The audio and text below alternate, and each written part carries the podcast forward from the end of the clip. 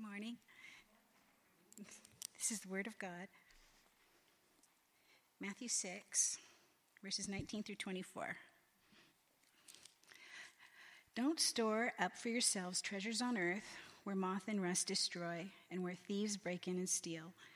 But store up for yourselves treasures in heaven where neither moth nor rust destroys and where thieves don't break in and steal. For where your treasure is, there your heart will be also. The eye is the lamp of the body. If your eye is healthy, your whole body will be full of light. But if your eye is bad, your whole body will be full of darkness. So if the light within you is darkness, how deep is that darkness? No one can serve two masters, since either he will hate one and love the other, or he will be devoted to one yet despise the other. You cannot serve both God and money. Thank you, Renee. Morning, church. My name is John Fox, if I haven't met you yet. Uh, so great to hear uh, the word about the men's and women's discipleships. Hope you guys avail yourself of those opportunities. Um, I wanted to go to the last 6 a.m. one, but I just decided not to. So, so like Derek is saying, the 7, 7 p.m. is probably good for a lot of you guys too. Um, well, today we're going to be continuing on in the Sermon on the Mount. And uh, I don't know how long we've been in this now, maybe a month and a half. Uh, and, and we've just crossed the halfway point. So uh, there's still a, a, fair amount left to dig into here. And if you're unfamiliar with the Sermon on the Mount, it is traditionally the uh, three chapters, five, six, and seven of Matthew, that is the closest thing to a manifesto from Jesus that we have. And uh, we have the four gospel accounts, of course, but a lot of, a lot of um, theologians and commentators believe that the Sermon on the Mount is the center of uh, the scriptures, essentially. Um, we have the Old Testament, New Testament, number of books, but the Gospels is really where you see Jesus in his life and ministry. And then within the Gospels, yet again, you see kind of a, another uh, center point, which is this, um, this explanation of what it would be like for heaven to come down to earth. What, what it would actually be like um, for there not to be a divorce. Um, a number of theologians have also pointed out that early on, due to uh, the fall and uh, Adam's choice uh, to sin in the garden, there's a, a, separation or a divorce between heaven and earth.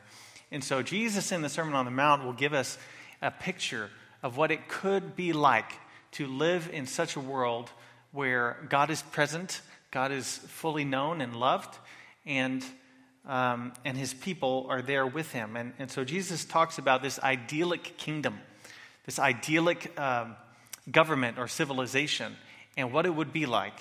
And, you know, as we start the Sermon on the Mount, you start to see all these comments about how blessed people are who are poor and who are sorrowful. And as you go through the list, you think, this is, these are not the kind of people I would think that I would think would be in this kingdom. Uh, these are like the lowest people in today's standards, but they're the highest people in God's. And it's really to the spiritual point that those who think that they don't need God are not going to be in this kingdom. But those who recognize their need for Him and their their own uh, poverty are the ones who can see him as their only hope. And so, as Jesus is talking about the Sermon on the Mount here, he'll move from this uh, initial starting point where he talks about kind of who is in the kingdom, and then he talks about how we relate to each other in the kingdom. And so, in, uh, in Matthew 6, he'll start to talk about uh, six different moral laws related to the Torah, or the Old Testament uh, books and saying, what would it be like for, for heaven to be on earth in the way that we interact with each other? And so he'll say, um, You have heard that it was said, but I tell you six times to say, You've heard what you think it would be like, but let me tell you differently.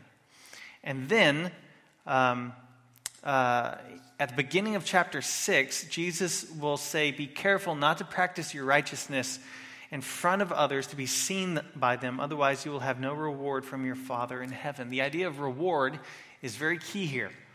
So Jesus says, if you want to live in this new kingdom, I'm not only going to tell you what it's like to interact with one another, I'm going to tell you what it should be like in your own heart. What should your own uh, motivations be? Should it essentially be for the praise of God or the praise of man? And that's the first, first half of chapter 6 that we've covered. And so Jesus will say, I'll give you three examples almsgiving or helping the poor, praying, and fasting. The inward reality of your life, the, the inner man, as uh, some people say, what is the character of it? It's not just morality that Jesus is after here, he's after a virtuous life. That's a big difference. He decries the Pharisees for their moral and seemingly righteous attitudes, but in fact, he knows that it's really only a surface level morality, and he wants to go deeper. He wants to go deeper with his people and deeper with us today. And so he moves on from just the internal component of our hearts to now, how does that work out in your own dealing with the goods of the world?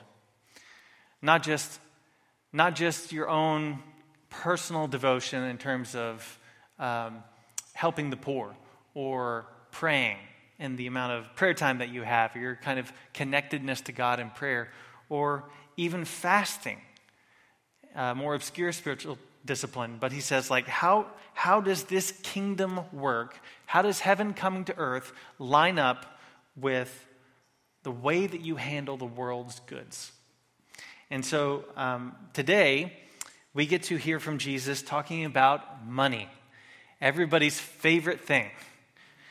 And, um, and so, just as we begin here, I haven't begun yet, if you didn't know that. So, long, long intro, long intro today. This is how Aaron gets away with like 10 minutes less sermon than he actually preaches, by the way, is he tags it all on before the prayer. So, I'm doing that today.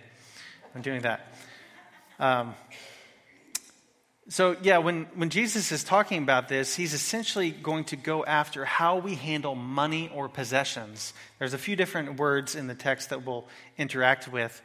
Um, but um, I just encourage you if this is sensitive for you, uh, if it's hard for you to, uh, to hear a church talk about money and how you handle it, and that money is not actually yours, it, it belongs to God's, as everything belongs to God, um, then I just want to call your attention to um, Matthew 11, a little bit later on in the same gospel, where, where Jesus will, will tell the crowds, he'll tell the disciples, and uh, plus more, the people who are listening, he says, um, compared to the Pharisees and all of the religious rules that they put on you, my yoke is easy and my burden is light. And I say that because even as I interact with the Sermon on the Mount here, there's a lot of great truth here. But I feel every week as if I'm just hearing, like, you're not good enough, you're not good enough, you're not good enough. And that is more commentary on my own heart than Jesus' words. It really is. So, um, as we begin today, I want you to hear that Jesus is coming alongside of us in this passage. He comes to us and he says, If you want to really have a life uh, that is easy and not oppressive, hear what I have to say. So, uh, with that, let me go ahead and pray. Father, we ask that uh, these words that you have given to us, they would be life, they would be reviving, they would be welcoming, and um, God, that we would open up our hearts to them, we would hear what you have to say, and we would hear them as if they were coming off of the lips of your Son for the first time. And we thank you that you've given us your Spirit to uh, apply your words, your truth to us, and to change us. In your son's name, amen. So today's passage is in the second half of Matthew chapter 6. One way you could think about it is that we've, we've peaked the, the mountain, we've summited the mountain, and now we're going down on the other side of the, the Sermon on the Mount. I didn't come up with that, it was some commentary guy, so don't think I'm that clever. Um, but the, uh, the main point, really, for today is going to be this that God desires for us to seek heavenly treasures, not earthly ones. God desires for us to seek heavenly treasures, not earthly ones. And uh, so we see this in the, in the first two verses of uh, the passage here. Matthew 6, 19 to 21 says, Don't store for yourselves treasures on earth where moth and rust destroy, where thieves break in and steal. Some translations say, uh, instead of rust, vermin. Kind of gives you a different feel for it. But store up for yourselves treasures in heaven where neither moth nor rust destroys, where thieves don't break in and steal. For where your treasure is, there your heart will be also. I'm sure that many of you have heard this verse. If you've been anywhere around church, you've probably heard it. Um, and uh, along with it, the idea that money is not the problem, but the love of money is the problem. That's how Jesus will talk about it a little bit differently elsewhere. And so I'm sure that this is a familiar passage to you. It, certainly is to me. And as I'm reading this, uh, I just had to write this down as I was doing sermon prep this past week because I immediately hit uh, some barriers reading this passage. And uh, I think God gave me enough awareness to realize what they are. Uh, the first one I would say is related to audience. When I read this passage, and I think when we hear it, we're first prone to believe that Jesus is talking about other people. So, Jesus' uh, command right out of the gate is do not store up for yourselves treasures on earth. That's very clear. Don't do it. Don't store up for yourselves treasures on earth. And so, when I hear that, I think, well, okay, Jesus is talking about wealthy people. I'm not wealthy. Therefore, this doesn't really apply to me, right? Because um, he, he talks about wealth more and more, about people who have the ability to store up more and more wealth. And even later on, Jesus gives a parable about a man who uh, did this so much. He said, What am I going to do? I guess I'll, I'll tear all my buildings down, I'll build bigger ones to keep all the stuff in there. And and even though there, there is a certain um, kind of level of, of wealth or person, maybe a upper class, that might come to mind for you, uh, the problem with this is that that's not who Jesus is talking to. Not here. That's not the audience. That's not the context. Uh, and there's a couple ways that we know this. Number one is that um, when Jesus is talking about wealth and storing up treasures on earth, he's talking to um, he's talking to people that are right around him. And where he is in Jerusalem is not a high class area, this is a rural area. And Jesus goes up onto a mountain to sit down to tell all these people. These are not the aristocracy of the day. These are farmers, these are small business people. Uh, we might say that they're pretty much middle or lower class people that Jesus is really engaging with here. And so uh, we know that, that because of that, Jesus is when he's giving this prohibition on storing up wealth, he's not saying those people out there. He's saying you. No, you. I'm talking to you. I'm not talking to anybody else. I'm talking about you and the resources that you have that God has given you. And so we can't really dodge Jesus' point here. We may think that we want to or we, that we can, but he's, he really is uh, very direct. He says we can't do that. Jesus' his audience is his disciples. And that's another thing that when we see the disciples go up the mountain to meet Jesus and hear his teachings from on high, it's his disciples. So even if you think, well, maybe middle, upper, lower class, like it doesn't matter, the point is it's his disciples. If you are somebody who wants to be called a follower of Jesus, a disciple of Jesus, these words are for you. These words are for me. Uh, so that's the second barrier I find when I interact with this, and this, or the first one. And the second one I think is probably more pervasive is consumerism. We live in a very consumeristic society. So when we hear these words from Jesus about not storing up riches on earth, we think, well, you mean like a second house? Or like a third house? Or maybe like a third boat. That's, that's probably what Jesus is talking about. He's probably talking about a third boat. So my second boat's fine. I don't need to get rid of that.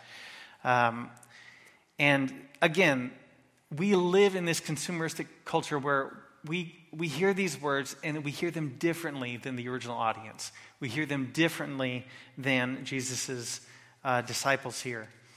And um, I'll give you one, one example of uh, I'll give you a couple examples of, of how we live in a consumeristic society.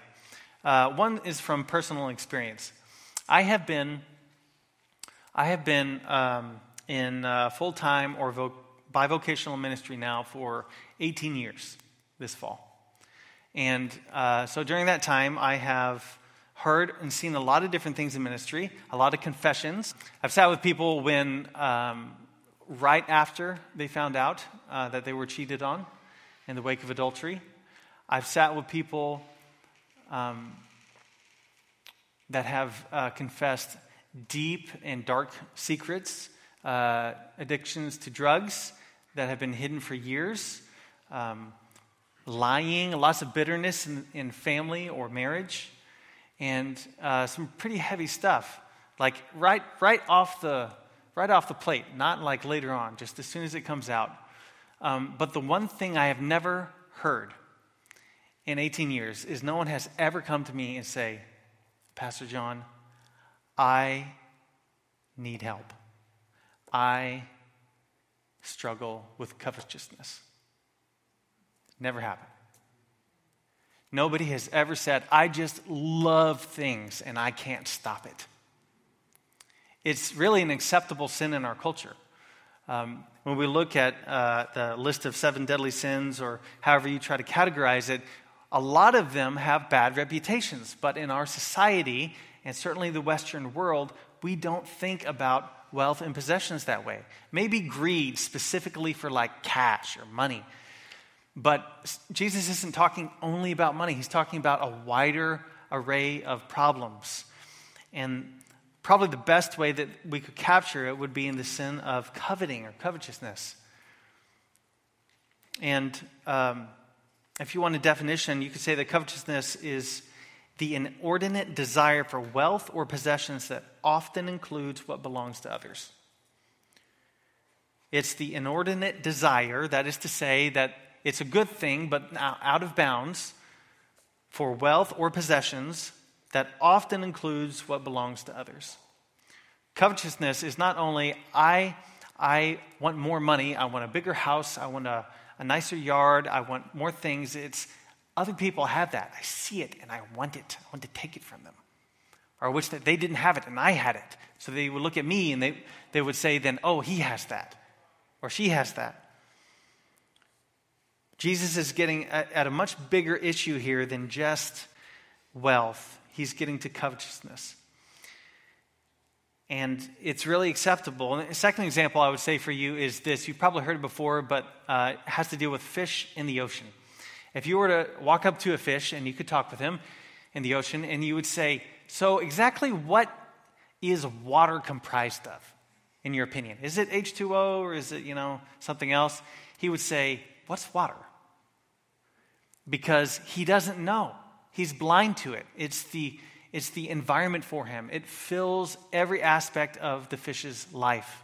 That's how consumerism is for us as Westerners, especially as Americans. We just dispense things all the time. We consume, consume, consume so much that we don't even think about how it affects most other people or the world around us.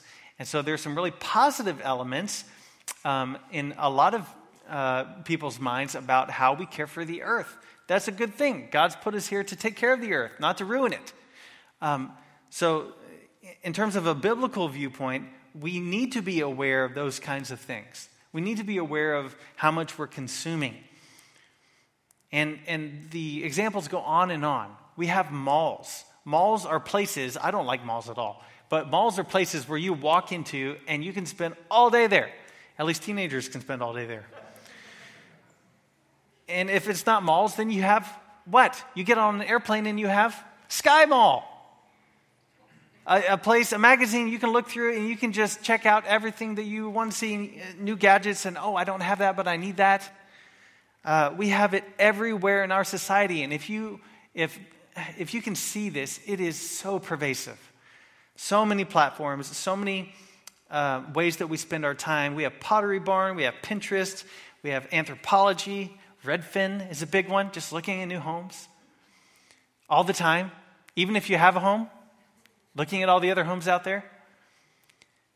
That's not necessarily bad, but uh, to, to have her enjoy those things, but it turns bad, doesn't it? It turns sour when all of a sudden we spend so much of our time thinking about all these other things that we want to have.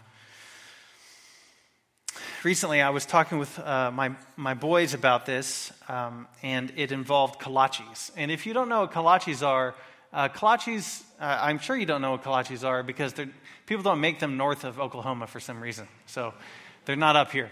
Um, but we finally, uh, finally found something like kolaches, and it was at a, um, a donut shop not far from here. And so we're sitting down eating, and one of the boys asked me, Why are we here? Okay, great. Great uh, existential question from a five year old. You know, it's, it's pretty normal. Uh, so I said, oh, Okay, uh, how am I going to answer this? Why are we here? So uh, drum up the old catechism in my mind and uh, say, uh, Well, son, why are we here? What is, do you know a song about that? Yes, we're here to glorify God, enjoy Him forever. Great. Catechism's, catechism's working.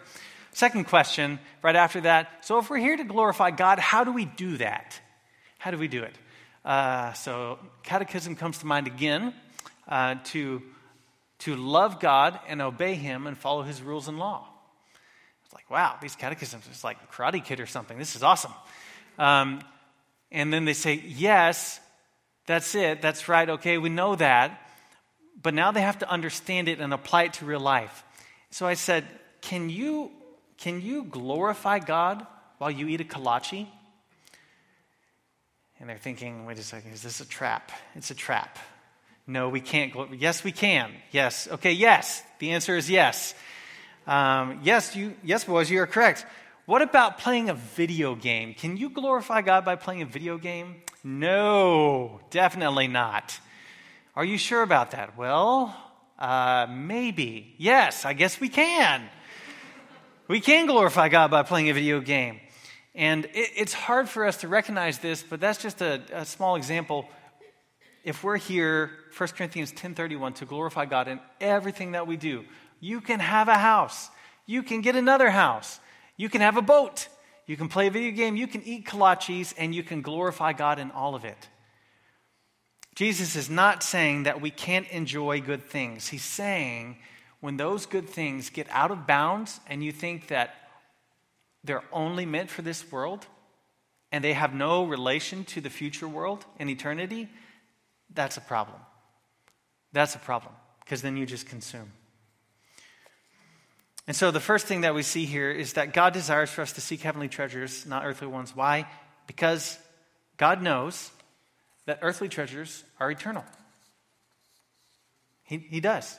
And as a good God, He knows what we would be better spent with our time, uh, putting our time into, is not earthly things that won't last. It would be heavenly things that will be with us forever. Forever.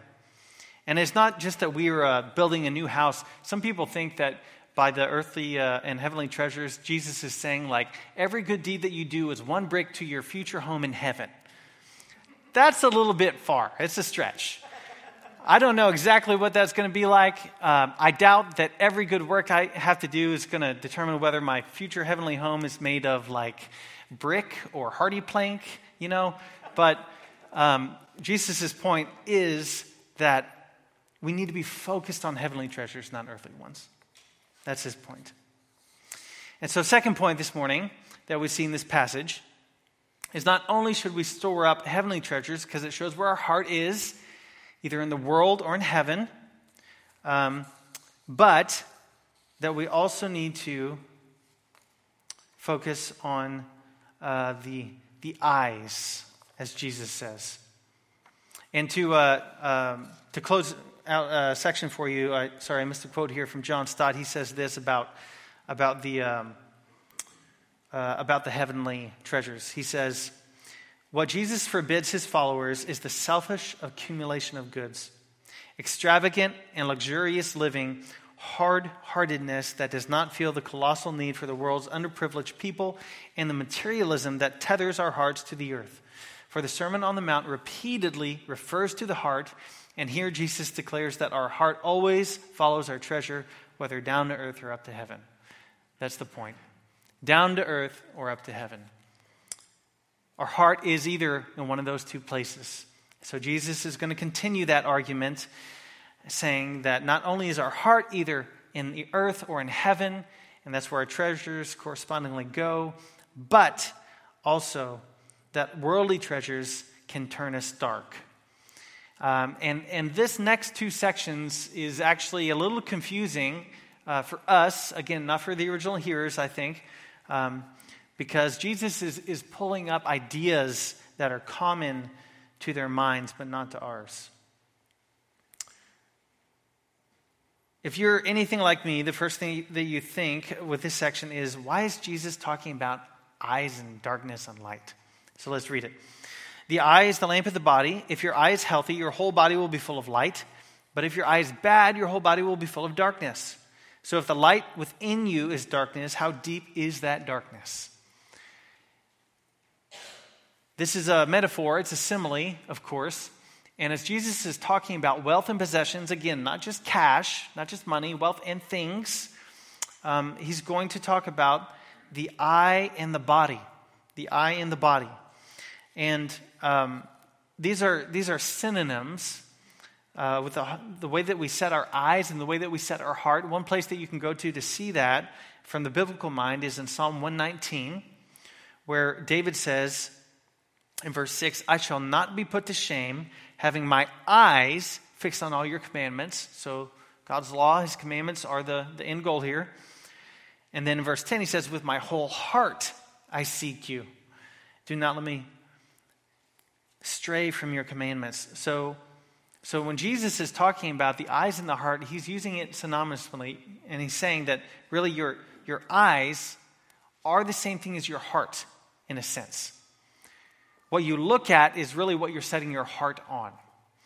And um, so Jesus plays off this idea, biblical idea, but more than that, um, he's, he's going to uh, interact with a philosophy of the day that came out actually in the fifth century.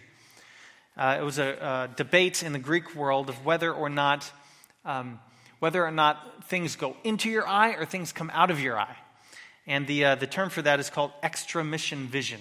That things go out of your eye uh, because they're in your heart, versus things come into your eye and then they go to your heart.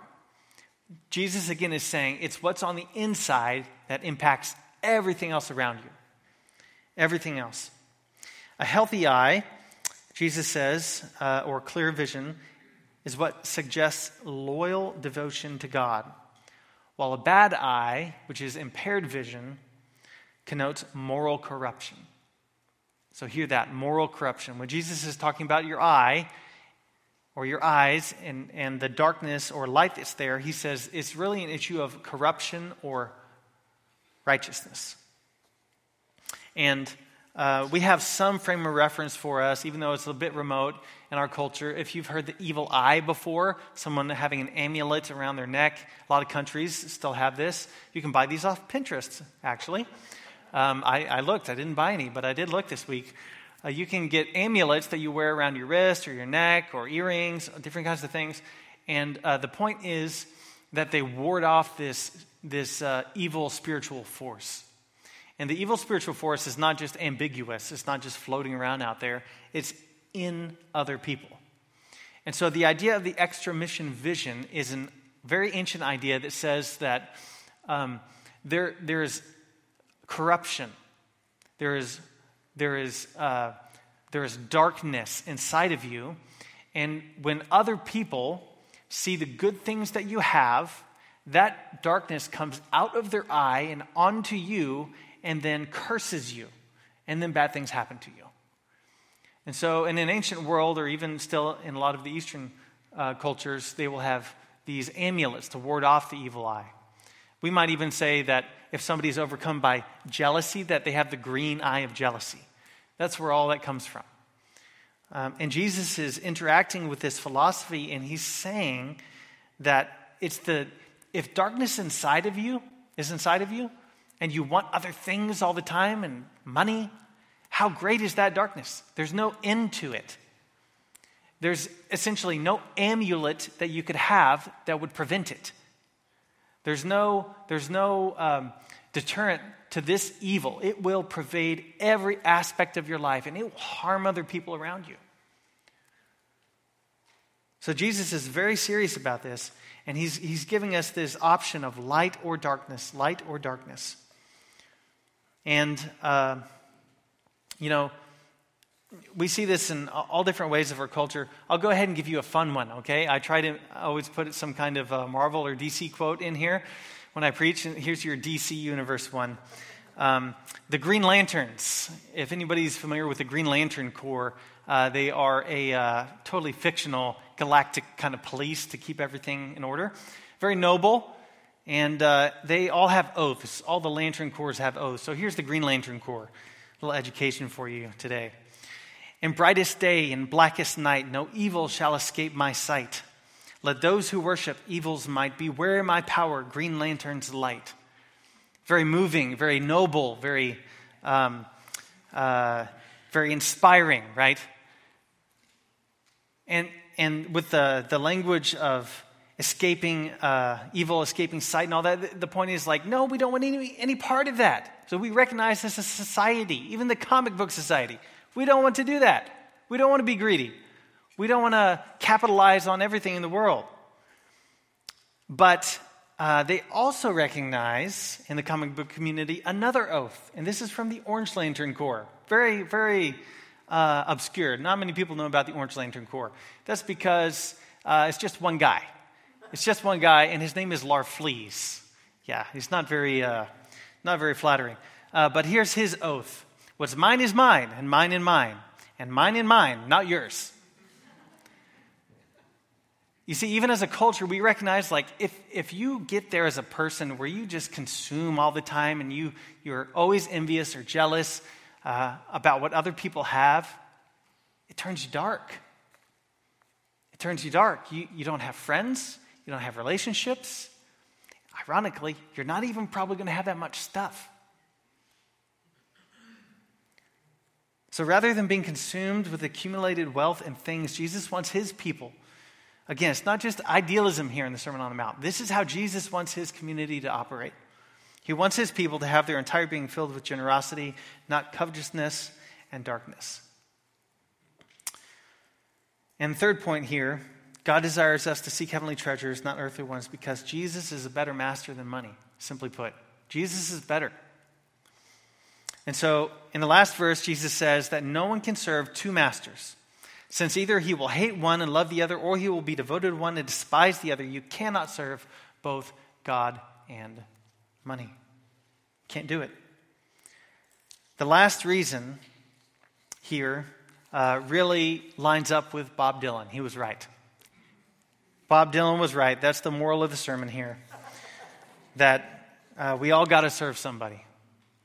And so Jesus' division is super clear. There are only two choices. I am sympathetic to a third, uh, a third way argument in a lot of different environments, a lot of different uh, contexts, but this is not one. Jesus says you got two options. You can serve God or you can serve money or things and possessions. And the, the word that he uses here for, uh, for money, some of your translations might say mammon.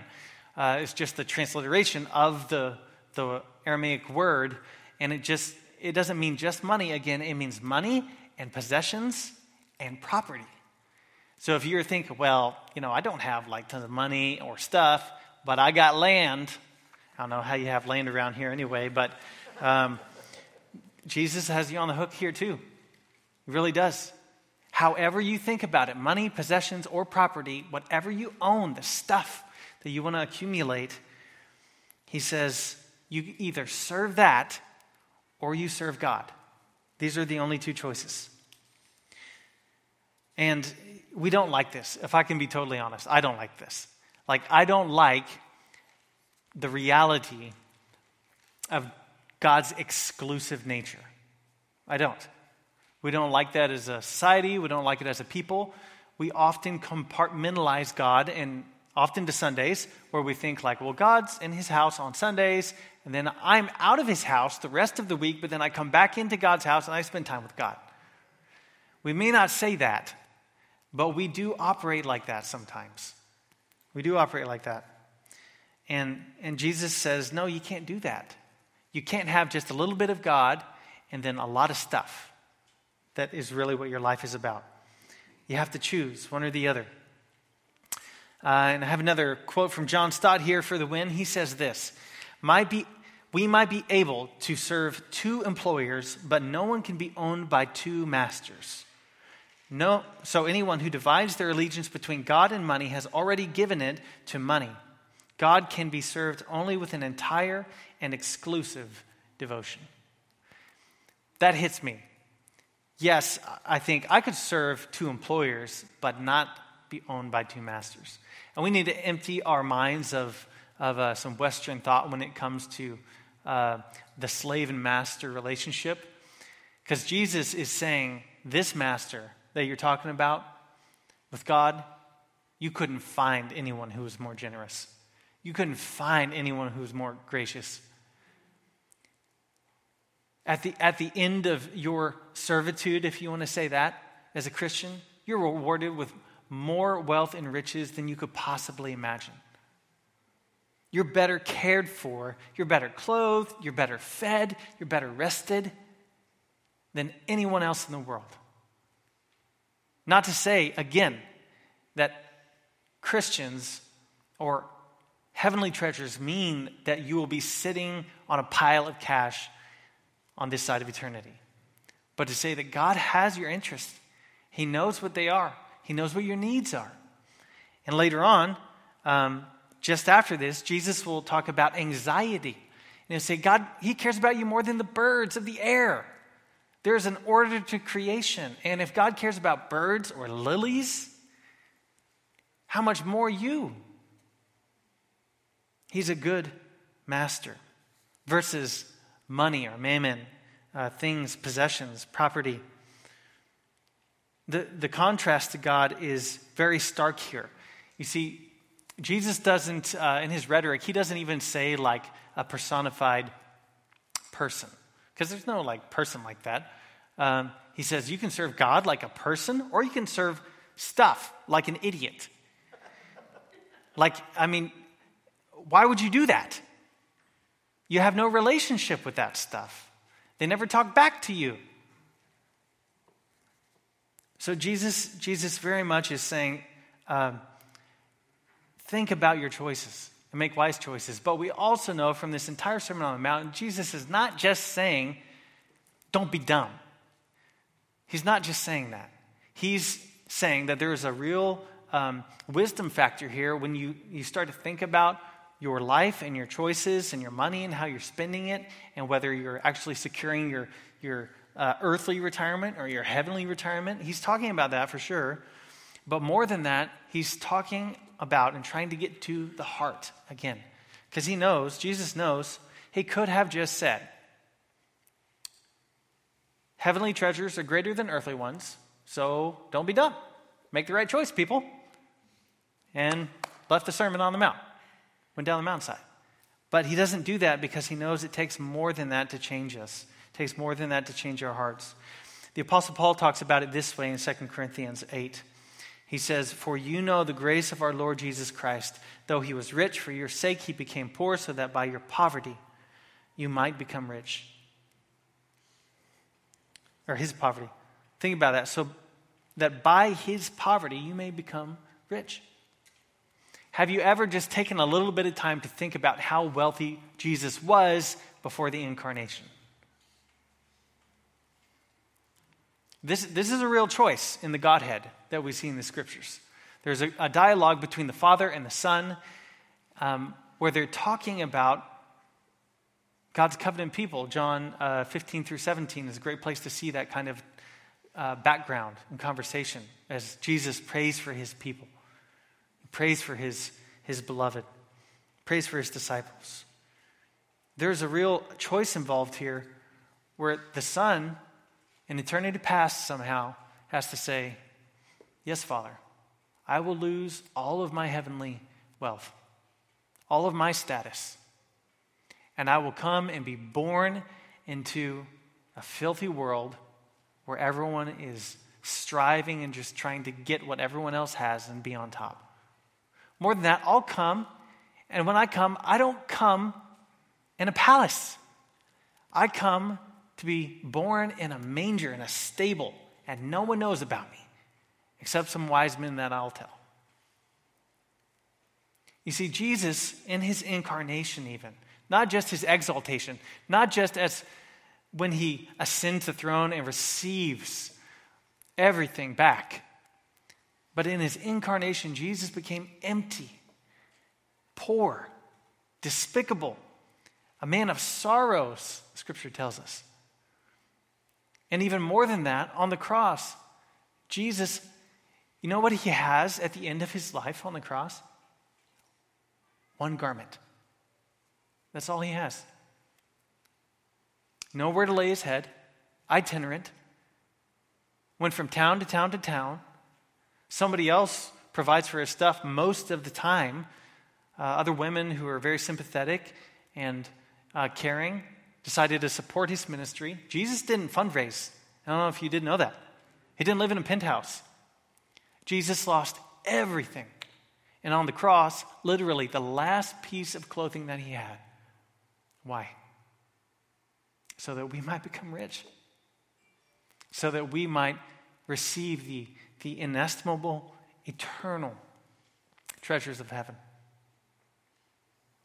If, if you look at Jesus like that, you see a man like that, you see a God like that, and say, nah, I'd rather have my boat. What you do is just show what Jesus said, where your heart lies. And that's not what God desires. That's not what God desires. He wants us to be with Him. One of the ways that you could think about it is one of the only things that Jesus didn't have before descending from heaven and coming to earth was us. The glory for the Father, for sure, of a host of people that love Him and serve Him and will be connected to Him and united in faith in local congregations all over the world throughout time, yes. Glory to God. But a part of glory to God means you and me.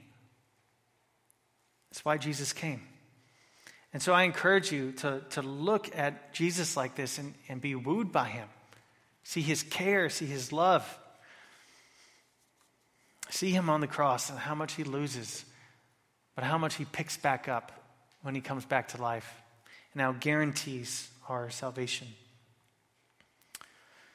So, like Jesus says here, as he's making this progression, you have to make a choice. You actually have to decide heavenly treasures or earthly ones, light or darkness. And then last year, God or money. The choice is before you. So if, if you have not thought about this before, if it hasn't been clear to you, oh, I have a choice. I need to decide something here. Then I encourage you, decide. Follow Jesus, trust in him, love him. He will not let you down. Three points of application as we close. Number one, Take a look at your credit card statement from this past month and consider what expenses are related to storing up heavenly treasures. This is like real application, people. It's real. If you want to think about how much you've invested into heaven versus how much you've invested into the earth, just look at your credit card statement and then think through what expenses would correlate somehow to a new heavens and new earth other people that you brought into the kingdom, generosity, serving the poor. There's certainly things like daily needs that we have um, that would fit into that too. But as an application point, just I challenge you do it and, and see what happens, see what God reveals. Number two, watch what you put into your eyes this week. Watch what you put into your eyes. Is it darkness or light? When you start to think about how you spend your time and the things that you're looking at because most of us have sight, most of us can see. And as you do that, uh, or you think about your ears and what you hear, what you're taking in, is it, is it stuff? Is it money related? Is it stuff related, possessions or property that you just want more and more and more? Or is it light? Is it generosity? Is it giving? something to think about this week. And then last, I, I challenge you maybe spend 10 minutes this week just sitting down in the silence all by yourself and meditate on how much God gave us in Christ. Meditate on it. Think about his incarnation. Think about his, his trials in the wilderness. Think about his earthly ministry and all the sacrifices involved. Think about the uh, relationships and the betrayal that he suffered that he didn't have to. Think about the cross. These are all ways that Jesus gave up heavenly treasures. But then expand your imagination. I think God's given us an imagination for a reason. Think about what in the world Jesus gave up to come here power, authority, dominion, and the, the Godhead, this, this uh, omnipresence being all places at one time? How does that work? I don't know. You can spend 10 minutes pretty easily and just think about how much Jesus has given up to make us wealthy. Church, I encourage you and all these things, again, that Jesus says, My yoke is easy, my burden is light. Come to me, all you are heavy laden. Find rest for your souls. Let's pray. Father, we thank you for sending your Son and making us a generous people through him. Lord, I thank you um, that this church has tasted and seen so much of this biblical truth, that you have blessed us to bless other people that you have laid down your own privileges, you've laid down your own rights, your own, um, your own status, even for our benefit, that we may be lifted up, that we may be raised to the same level of Christ, seated with him in the heavenlies.